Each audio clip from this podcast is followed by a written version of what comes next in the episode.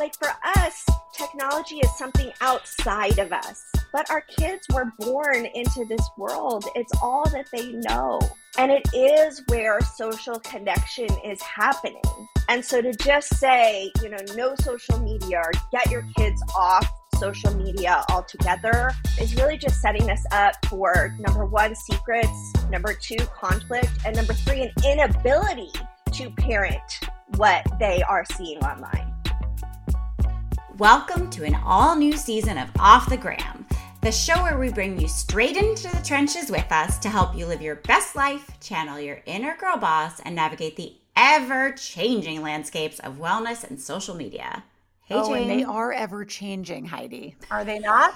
They are every moment of every day. Especially today, today's episode. It's a doozy. And I would say that our intro really kind of leans into what we're going to talk about today in the most perfect way. I think as parents of young children, Heidi, both you and I know we're always very concerned about the implications of social media on our kids and how to best navigate it. I mean, I can say that my kids are already asking to be social with their video games. So spoiler alert, it's been a hard no for me. But what are you grappling with? Anything yet?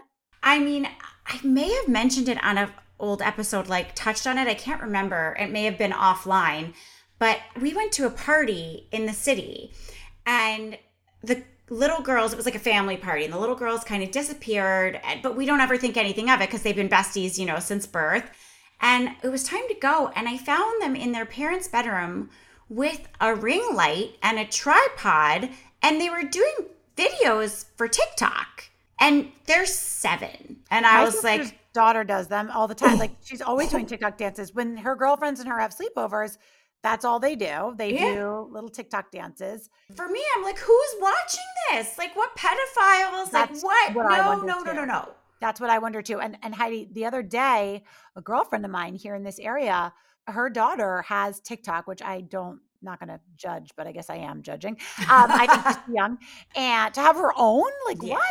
Like it's one thing for like, you know, Mason will sometimes like to pop on and make a cameo. And he actually asked me if he could do a YouTube channel of his like gaming. And I was like, we could talk about it, but like, that's also different than TikTok. He wants to like demonstrate a skill. My kids were like doing a dance. No, I'm sorry. They were actually creating yoga videos and they were like, mommy, and when we're done, you're going to post them to Instagram. Oh, that's them watching us. Mm-hmm. Oh, but my girlfriend's daughter who I was talking about, like, so of course I had to like follow her thing because I was like, I want to keep an eye on her. And I saw her lip singing to a song with not good lyrics, like bad lyrics. And I was like, dude, I think she's like 9. Mm. Yeah, that is the question. Who's watching that? That's what scares me. So that scares me. And I think the scariest stuff, like the dangerous TikTok trends, Heidi, that of course we've talked so much about because you're a victim of one of them. Mm. It's just around the corner for us all, at least to grapple with, right? Well, that's the scary part, right? It's like the gateway drug is like, oh, mommy, let me do a video for you. And then it's like, what does it jump to? And then they want their own. And then it goes to this. And then it's the TikTok trends. So close. It's breath away. And you know what's funny though? I will say this, Mason and I are at the age where I'll be singing like a trending sound. Like the other day I was like, it's corn. Like, you know, that song that was like everywhere and Mason finished. You don't know it. It was like everywhere. Yeah. Like probably 6 months ago. It's like old now. Okay. It's corn. It's got the juice. It's got the juice. It was, look it up. It's like the most viral. It was most viral. I started singing it, humming it, and Mason finished the lyrics. And I was like, cute. Oh my God, we're at an age where we both know. He just knows it because his friends sing it. And it's like, but we're there. I think the point is we're knocking on TikTok's door. And it's scary. It's scary. So I know there's lots of moms who listen to our show and also people who aren't necessarily moms, but maybe they're just interested and concerned on how to use social media responsibly. Like we all want to do better to bring up a better generation after us. So today's show is for all of you. Kiva Schuler is the founder and CEO of the Jai Institute for Parenting, which teaches parents how to raise emotionally healthy children without compromising limits, boundaries, and values. As the author of the acclaimed book, The Peaceful Parenting Revolution, she's become a beacon of wisdom and guidance for parents seeking a more harmonious approach. Fueled by her own childhood scars, she made a solemn promise at 16 to break the cycle, dedicating herself to nurturing her own children with unwavering love. A seasoned entrepreneur, Kiva's expertise in marketing and sales brings authenticity and integrity to her transformative work, making her a sought-after mentor, speaker, and coach. Her journey from a high-powered executive to a devoted seeker led her to bridge the spiritual and practical worlds, inspiring changemakers and guiding fellow seekers towards transformation. Listen to this show if you're a concerned parent venturing into the realm of social media with your kids, yearning to gain expert guidance and practical strategies to navigate this digital landscape. You've noticed behavior issues arising from your children's social media use and are seeking expert advice and effective approaches to address and skillfully navigate these challenges, or you're determined to be a vigilant parent, staying one step ahead of perilous trends on social media by gaining valuable insights and tips to protect your kids. All right, Kiva, welcome. We're so glad to have you here. I'm so glad to be here. I love this topic a lot. I love this topic a lot too. And thank you for joining us even on your summer vacation. I'm really jealous. You're sitting in P-Town in Massachusetts, the most delightful, charming place. It's like living in the Wizard of Oz, kind of 2020 style. Well, you can go enjoy that afterwards while the rest of us, I don't know, sit at home and way more boring digs. But let's just jump in. I know a lot of people are really excited to hear this conversation, myself included, because I don't know if excited's a good word. Terrified's a good word. I'm terrified to have this conversation on a daily basis, so much so that I sometimes ignore it because I'm so scared to approach it, which doesn't feel like the right answer. So we're going to get into the whole conversation around, what we framed up in the beginning. But before we get there, can I just dig in a little bit to the Jai Institute for Parenting? I want to understand what inspired you in particular to take this path. Obviously, Heidi and I are moms. I have 2 kids. Heidi has 3 kids. I think it's genius. I think we could all benefit from coaching. I think most of us systematize the rest of our life, but when it comes to parenting, we're just flying by the seat of our pants. So take us back. How did this start and why do you think it's been so successful? It actually started when I was 16 years old. I have a half-brother who's 8 years younger than me, and his mom was incredibly strict, punitive, erratic. Something that was cute on Tuesday would get him locked in the bathroom for an hour on Thursday.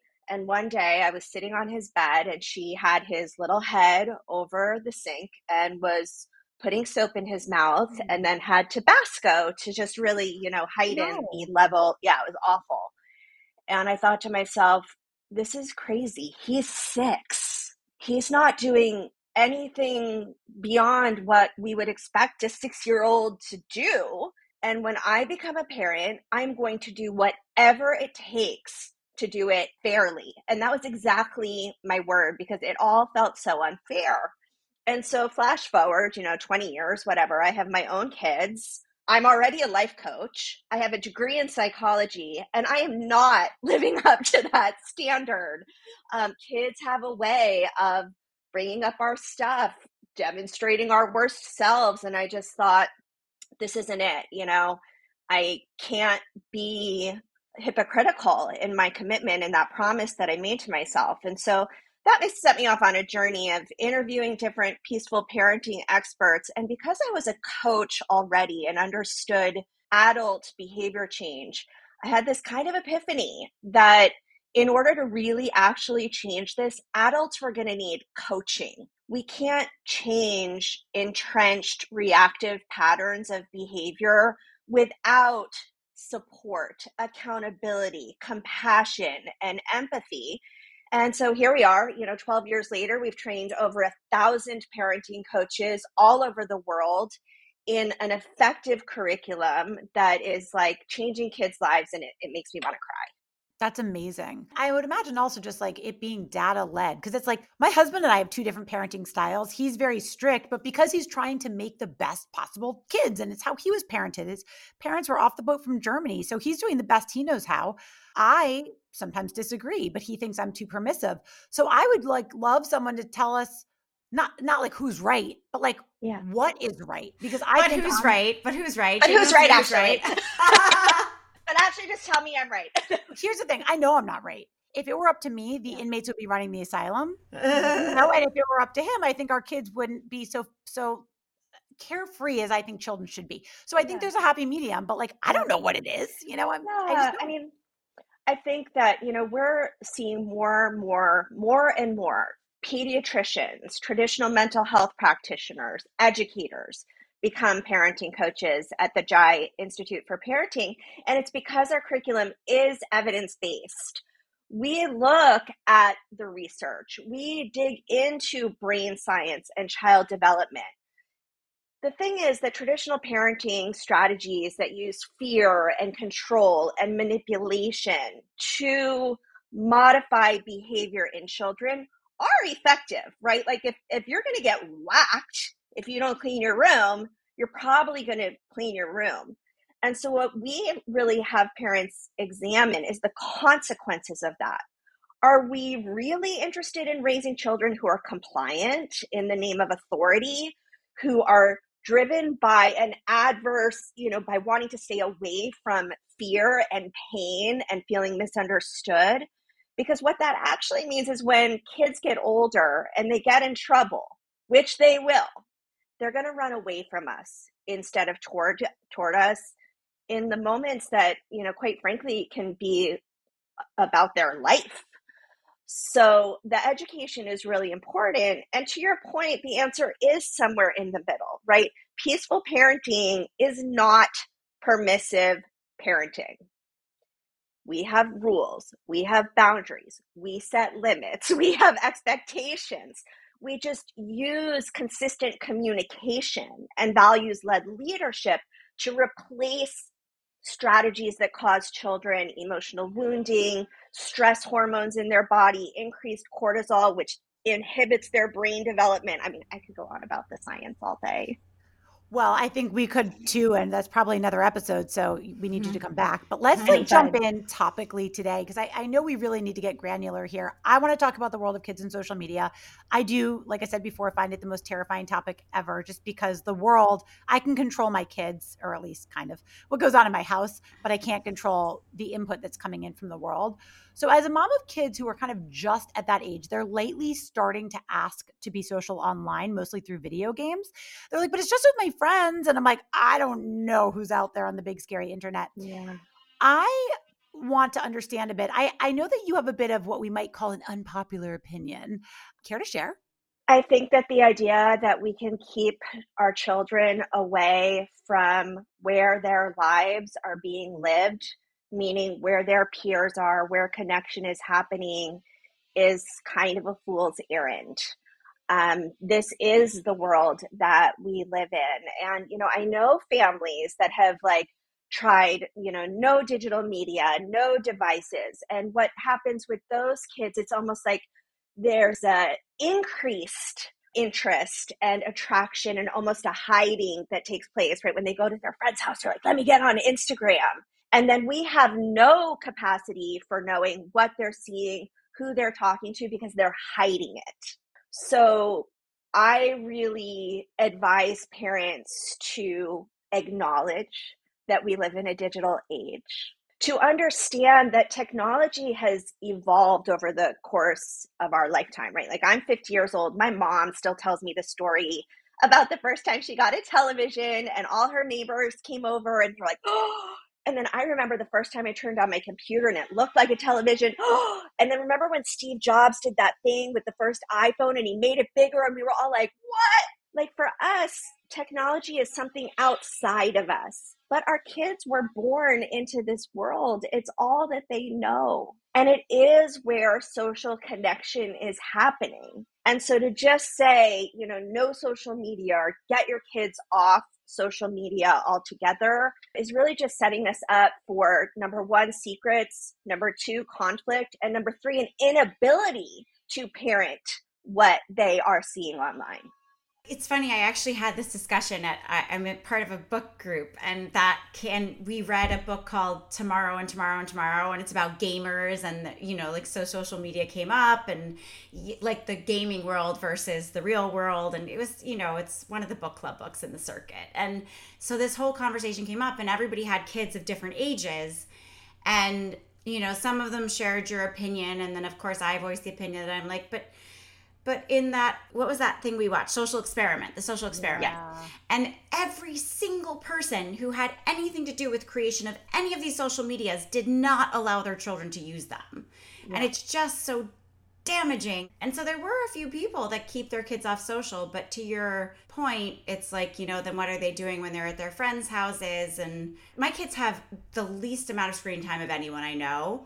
But I do it because then when I need, like, they're home from school this week, so I had to shoot, and I said, you guys get your iPads, not a peep, not a peep. They don't move, and it's like, I kind of like that. If it's like rare commodity, they treat it that it's like valuable. So I'm like, is there a way for social to do that? I don't know. Yeah.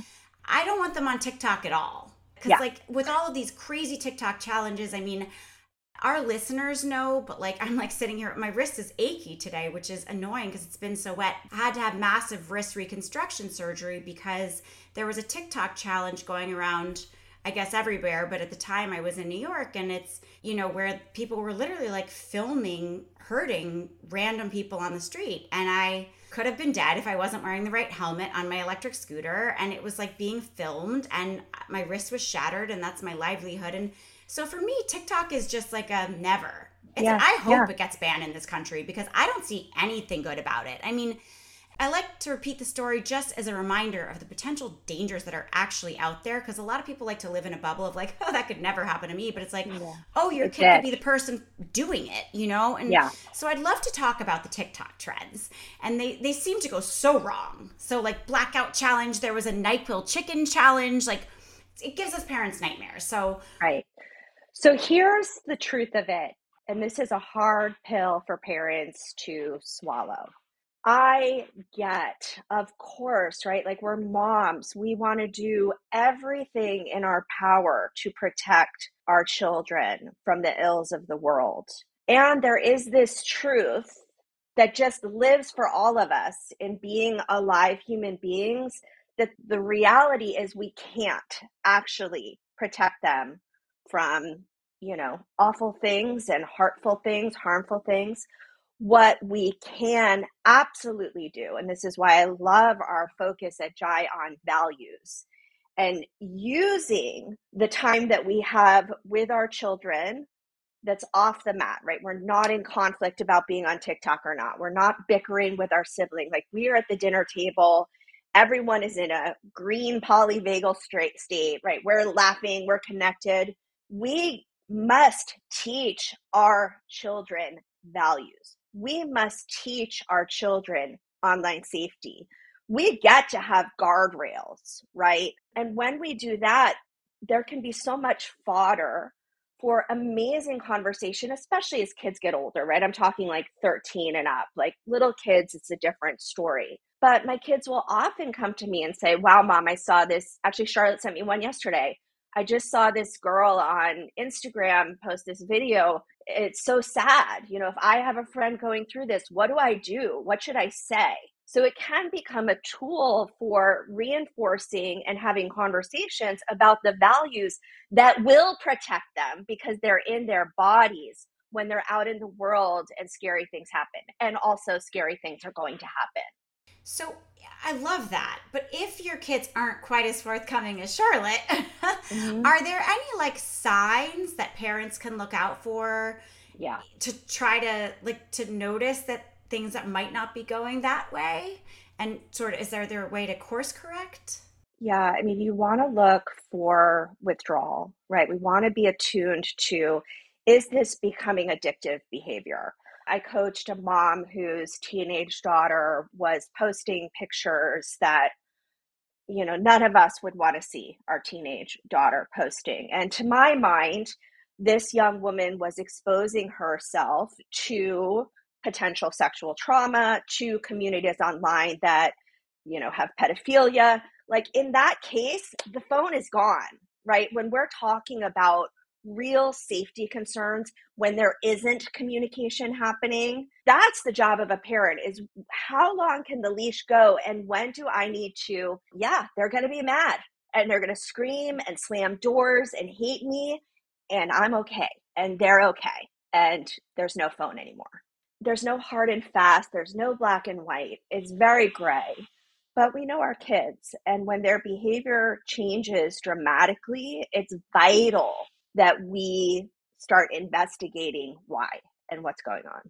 I love this part of the conversation. I think it's really easy to say in words, and then real life application, it's so hard because I watch even, so my kids are young, but my mom had a second round of kids. She had two sets of twins with her second husband. And so they are my little brothers and sisters, but they're more like nieces and nephews. So I've gotten to watch her parent them in this digital age. And it's terrifying, by the way. The girls are like cyberbullied, and just, everything that goes on is just like exactly what you would be scared of.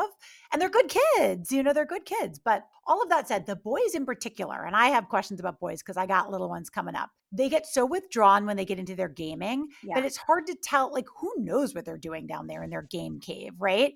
And it's like, is he depressed or is he just really having a good time eating his Cheetos and playing his online game with his friends? So my question is, like, parental monitoring is always a hot topic when it comes to social media.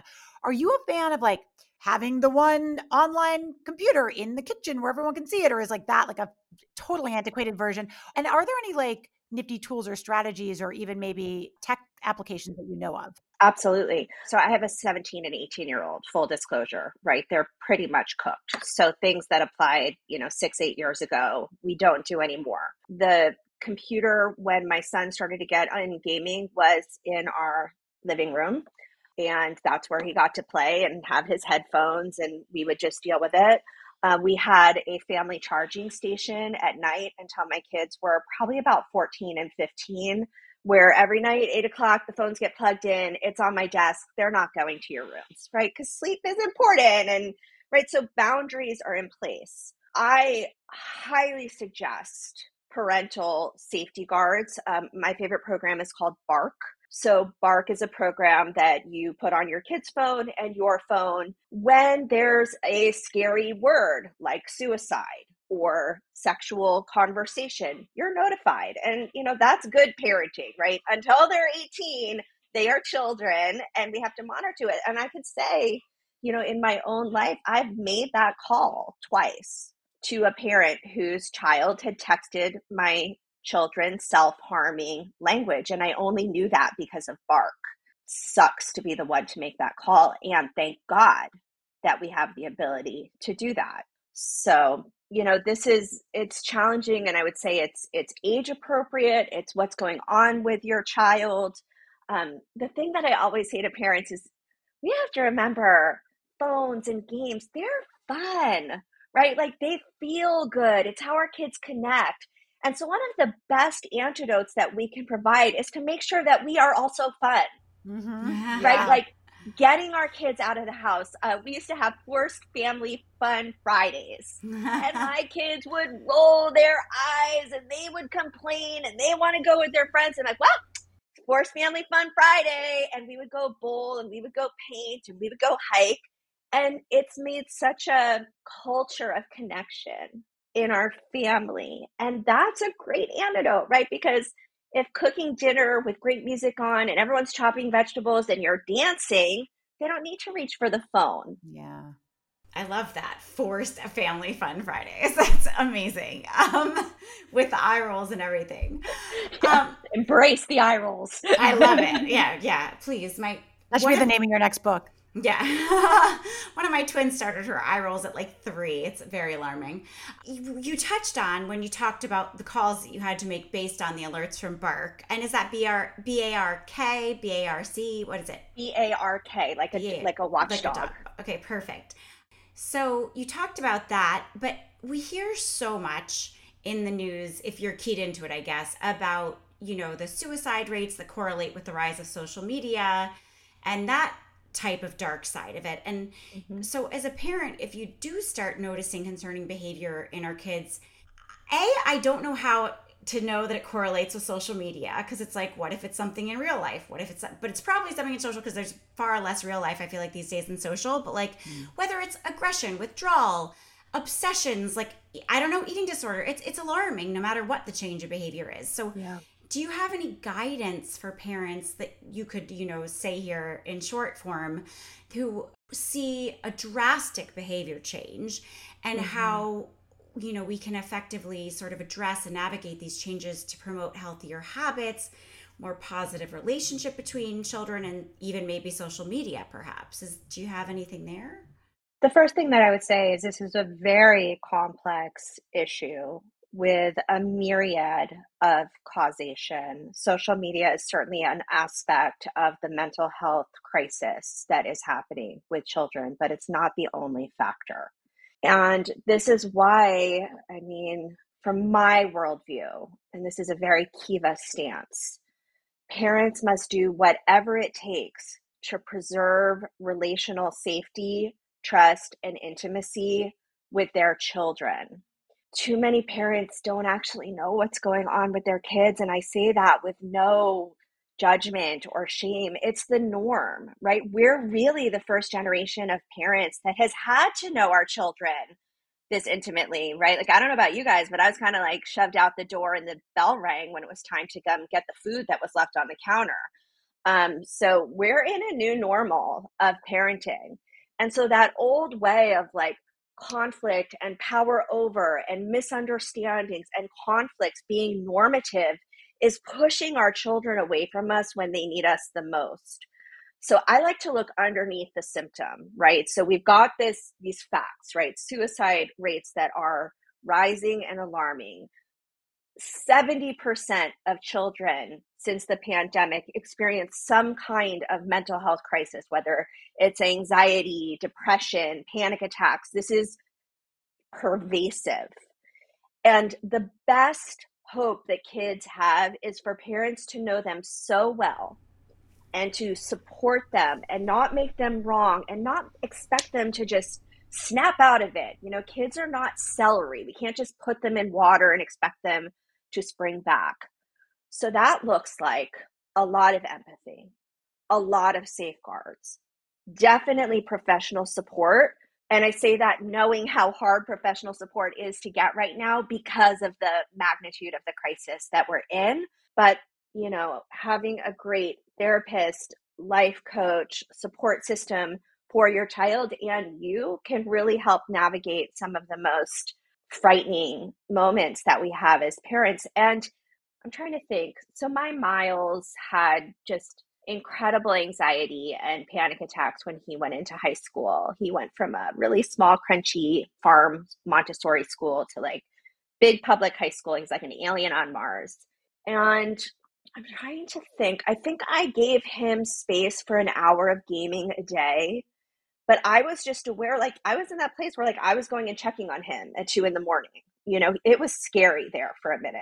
And that's when we get to be more assertive in our parenting and set firmer boundaries. And then as children recover, we can give them more trust and more freedom and more independence. And so this, again, it's a pendulum. It moves, it adapts, it's flexible. Parenting's hard. It's a good thing there's coaches out there like you. I know, truly, you know, there's so much joy, but so much to come down the pike, especially when you look at Heidi and I, moms of just little ones. And it can feel really overwhelming and daunting. But my last question kind of brings it back to the surface, which is let's take some responsibility ourselves. So in your opinion, as adults, how could we be more mindful and responsible in our own social media use to set a good example? Because my kids call me out all the time and they're not wrong. Wait, I just need our listeners to know that Kiva was like dancing as you were asking this question. She was so excited to answer it. It was the cutest thing I've ever seen. If I could have a bumper sticker printed that every parent on the planet would have, it would say, "Kids do as we do, not what we say." Right? So you want emotionally intelligent children, be emotionally intelligent. You want your kids off the phone, get off the phone. I don't know. I clean up 24/7. My kids aren't cleaning. I don't know about this theory. But when they are adult, you're going to see, because they're going to come into more and more. Anyway, I could get all distracted, but they're watching and they're learning, believe me. So I digress. Okay. So here's the fact. If we're telling our kids to be off their phones all the time and we're on it all the time and they see that our brains haven't fried, we're not dead. In your case, Heidi, different story perhaps, but there's this kind of hypocrisy story that starts to build. And that erodes trust. So yeah, it is useful anytime our kids are exhibiting a behavior that we wish would change, to lovingly and gently hold up the mirror and look at how we are demonstrating that. Are we being true and authentic to the requests for behavior change that we're asking of our children?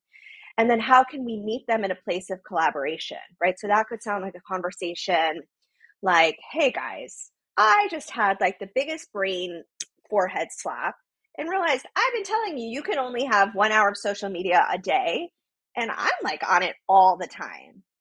And so how about we create a new family game where every time someone catches somebody on their phone outside of our agreement, you get to chase that person around the house, right? Like fun, games, silliness are the best way to tackle this versus you cannot, you are bad, right? Like let's involve everyone. In our family, we have a secret code word when I'm on the phone because, you know, as an entrepreneur while my kids were young and I was always side working. And then one day they're like, Mom, hi, we're here. And so in our family, we say marshmallow. Marshmallow means like, put down your phone right now, but it's not, there's no shame-based language in that, right? It's just like marshmallow, okay, I'm putting it down now. That's a good one. Love it. That's a really good one. Well, I don't remember what day this is going up, but I bet it's coinciding with, I just made like an affirmation to my whole family that, or like a proclamation that I'm doing this digital detox and I'm deleting some of the more problematic apps off my phone for 1 month. And I have a start date and an end date. And I'm going to track it and document it, but share about it with my family and say to them, you know what? Mom's been noticing that like when she sits down and she clicks on YouTube, she's not watching educational videos. She's watching like junk. And Mom realized that she wants to protect the energy that goes in through her eyes and her ears, and that's not doing it. So yeah, we're making a change. And I'm excited to do that as much for a demonstration to my family as I am for the effect on myself. And so if that's helpful to anybody out there in our listening audience, maybe join me. I'm at NYC FitBam. We can digital detox together on Instagram. So this was really great. Look, I wish we could talk about this all day because I think that the problems even evolve week by week, right? There's new problems to be had. But I think underscoring it all, it was like, get your kids' ear, share your values, make your family time fun, and be the soft place for them to fall. And for that, I thank you for those amazing insights. I want you to, before I get all of your fabulous online details, we always end with a fabulous segment that we call Karma Call, and I hand it over to Heidi. Thanks, Jane. Beautiful. So I will explain that karma is the Sanskrit word for action. So we ask all of our amazing, inspiring guests, that is you, what is one small actionable item that our listeners could try out for a short period of time that would yield a large result? So small action, big result. Anything. Small action, big result. I would say that given this conversation about parenting being so hard, it's important to remember the good parts. And so at the end of each day, just writing 3 bits of fun you had with your kids that day, 3 things that went well, to remind yourself that you're doing a great job at something that is incredibly difficult. Beautiful. Love it. Attitude of gratitude. It's the underpinning of everything. Before I let you go, can you tell our listeners where they can find you on the interwebs? So Instagram and all the socials. All the places. We are Jai, which is Jai, Institute for Parenting. So the website, jaiinstituteforparenting.com. We have an awesome Instagram channel. Me and my girl, Destiny, give incredible peaceful parenting tips and advice there. So I'd start there and follow us. And then you can get my book on Amazon called The Peaceful Parenting Revolution. All right, everybody go out and get that. We should all read that. Thank you, everybody, for tuning in today. Hey, don't forget to follow this show. Nope. Don't forget to, how do I say it, Heidi? Subscribe. That's the word.